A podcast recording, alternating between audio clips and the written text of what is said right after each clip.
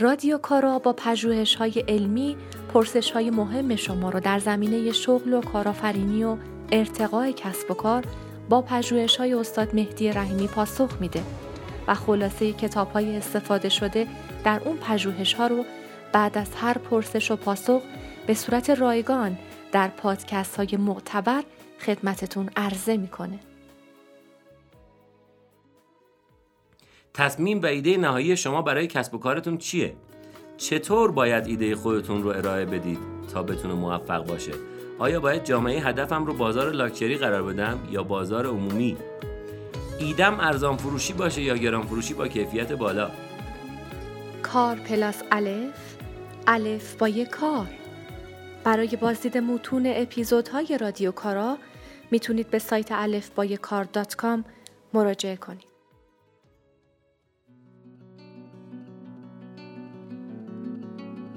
یک روز زبند عالم آزاد نیم. یک دم زدن از وجود خود شاد نیم. شاگردی روزگار کردم بسیار. در کار جهان هنوز استاد نیم. اندیشه مکن به کارها در بسیار. کاندیشه بسیار بپیچاند کار. کاری که به رویت آید آسان بگذار ور نتوانی به کاردانان بسپار.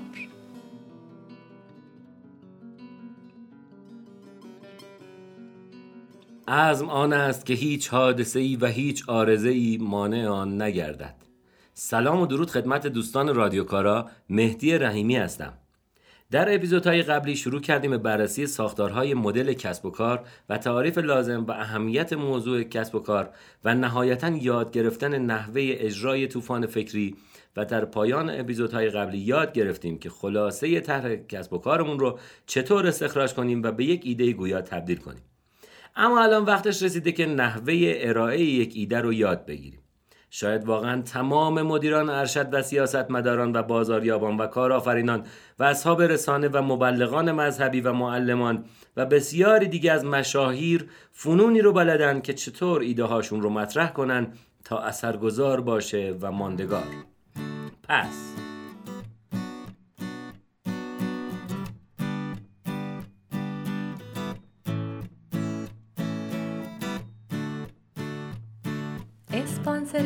اپیزود شرکت چوب چکادبام بهشته که با تولید چوب پلاستیک های کامپوزیت یا به اختصار WPC الوارهای چوبی دوستدار محیط زیست رو جهت نمای ساختمان ها و استفاده برای مبلمان محیط باز و آلاچیق ها و کلبه های چوبی به بازار ارائه میده. حتما سایت چکاد چوب رو ببینید و لذت ببرید.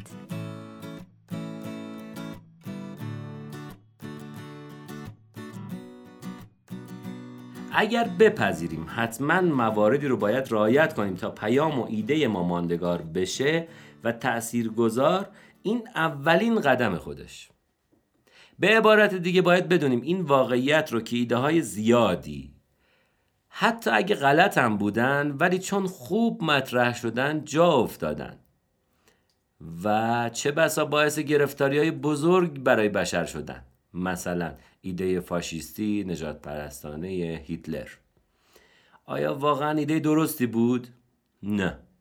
واقعا نه. اما به قدری درست مطرح کرد ایده رو که تمام جهان به نوی درگیر شدن یا در حمایت و متحد شدن با اون و یا در اتفاق برآمدن و برای مبارزه با اون متفق شدن.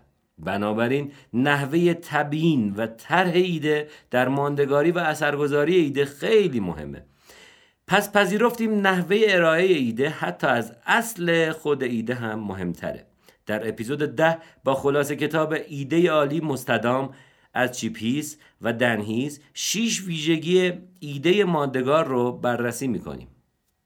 اما در اینجا تیتروار فقط شیش ویژگی ایده ماندگار رو از کتاب ایده عالی مستدام بیان می‌کنم. یک ایده باید ساده باشه و قابل بیان به طور سریع.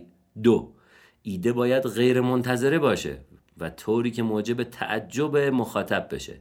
سه. ملموس باشه و قابل درک. خیلی دور از ذهن و باور نکردنی هم نباشه. چهار. معتبر باشه و قابل اجرا و قانونی. پنج. احساسات مخاطب و مشتریان رو تحریک کنه. شیش. داستانی و قابل شبیه سازی در ذهن جامعه هدف باشه. اما نیمه دوم این پرپشپا رو اختصاص دادم به اینکه ما کلا طیفی از مزیت‌های رقابتی داریم که بین دو قطب مدیریت کاهش هزینه و یا ایجاد تمایز در ارائه خدمات بیشتر قرار می‌گیرند. به عبارت دیگه برای ارائه ایده کسب و کار باید تصمیم بگیریم. آیا می‌خوایم با مدیریت و رهبری هزینه ها و بهینه سازی خرجکرد محصول ارزانی رو به بازار ارائه کنیم؟ تا مشتری با قیمت کمتر ما رو انتخاب کنه یا نه؟ می‌خوایم با ارائه تمایز جدید و خدمات بیشتر یا اصطلاحا آپشن های بیشتری محصول و خدمات خودمون رو جدا کنیم و برتری بدیم و قیمت نهایی خیلی برامون مهم نیست. یا حالات در واقع میانی بین این دو پیشفرض. انگار یک سر بام کاهش و رهبری هزینه است یک سر بام تمایز و خدمات بیشتر. اگر این پشت بام دو سر داشته باشه یک سر اون کاهش هزینه شد یک سر اون افزایش خدمات و ممتاز کردن محصول ما و گرانتر شدن و لاکچری شدن. اما بین این دو سر بام طیف گسترده ای از حالات و استراتژی ها و راهبردهای میانی وجود داره. پس اول به مزیت رقابتی مدیریت کاهش هزینه بپردازیم. ترجیح میدم این بحث رو با تعریف واژه کایزن شروع کنم. کایزن به صورت ساده و گویا یعنی بهبود مستمر. بهبود مستمری که به تمامی افراد یعنی مدیران و کارکنان و کارگران وابسته و غیر وابسته به طور مستقیم و غیر مستقیم شامل میشه. و خواستگاه این واژه کایزن ژاپنه کشور صنعتی معاصر ما. با اعمال مدیریت کایزن اتفاقات زیر میسر میشه. یک فعالیت هایی که ارزش افزوده ای ندارن رو باید حذف کنیم. دو روش های بهتری کشف و جایگزین کنیم. سه مسائل محیط کار حل میشن اگر هزینه ها کاهش پیدا کنن. پس با همچین روی کردی می‌تونیم محصول رو به شدت ارزان کنیم. برای تاکید و تشریح این روی کرد اپیزود 11 رو اختصاص دادم به خلاصه کتاب بهبود مستمر با استفاده از تکنیک شرقی کایزن.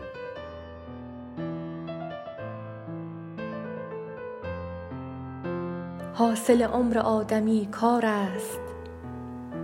حاصل عمر خار نتوان کرد.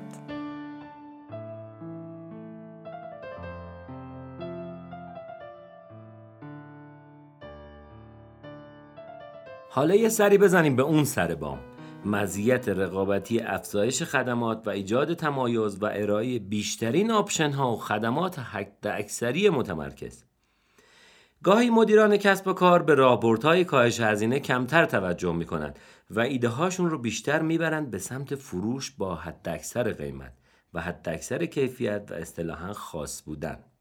من یه نکته اساسی که به تجربه دستگیرم شده اینه که برای کسب و کارهای کوچیک که نمی‌تونن از مزیت رقابتی تولید انبوه و کاهش هزینه های متعاقبش بهره ببرند پس بهتر توصیه کنیم برم به سمت راهبردهای نزدیک به مزیت رقابتی افزایش خدمات و با ارائه خدمات ویژه و ایجاد مزیت رقابتی خاص بازارداری کنند. برای این کار لازمه که بتونن ابتدا یک نام تجاری خوب رو به بهترین شکل و متمایز ارائه بدن و از یک گوشه بازار خوب بیشترین بهره رو ببرن. برای توضیح راهکارهای مناسب این قضیه خلاصه کتاب زاگ رو در اپیزود دوازده خدمتون ارائه میدم. برای جمعبندی این پرسش پژوهش پاسخ یه بار دیگه باید رجوع کنیم به مدل کسب و کارمون و بهترین روش برای ارائه ایده. و با انتخاب یک استراتژی منطبق با محصول و مشتریان و شرایط دیگه کسب و کارمون رو آغاز کنیم. در پرپشپاهای بعدی چطور ایجاد کردن یک ارزش پیشنهادی متمایز رو شهر میدم و بعدش راه اندازی کسب و کارهای کوچک. شاد باشید و کارا بدرود.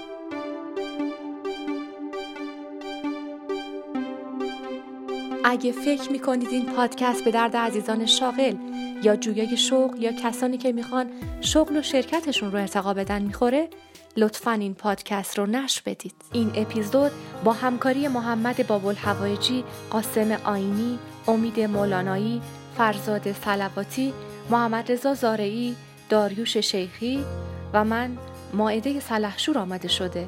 امیدوارم براتون کارا باشه.